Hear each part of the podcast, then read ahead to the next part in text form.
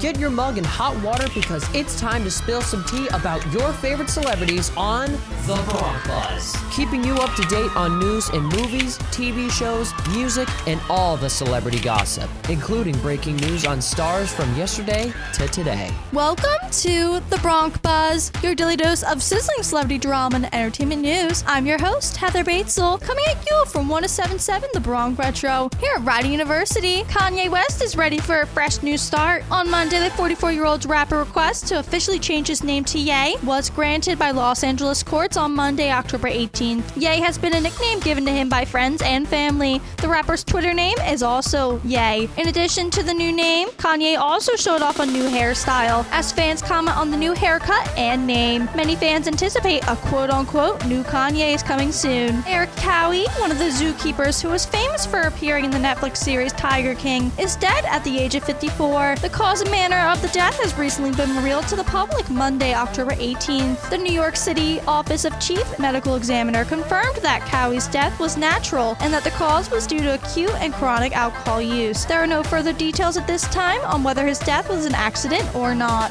Billy Porter is not a fan of Harry Styles' Vogue cover that came out earlier this year. The cover features Harry Styles wearing a dress on the cover. Billy Porter, known for his recent role in Amazon's new movie Cinderella, has joined those expressing irritation towards who they chose to represent this long awaited cover to change social viewpoints. Porter himself can be seen wearing dresses in high fashion to the Met Gala and the Oscars and was not praised for it as Styles has been. Porter goes on to say in a recent interview he feels the fashion industry accepted him because they have to. Porter is giving backlash on Vogue's choice to choose Styles, who, as Porter quotes, is a straight white man, and goes on to say he questions whether the 27 year old singer is the one you're going to try and use to represent this new conversation. That's all for today. Make sure you check back in at 1077 The Bronc Retro every day for your next episode of The Bronc Buzz with your host, Heather Batezel, here at Rider University.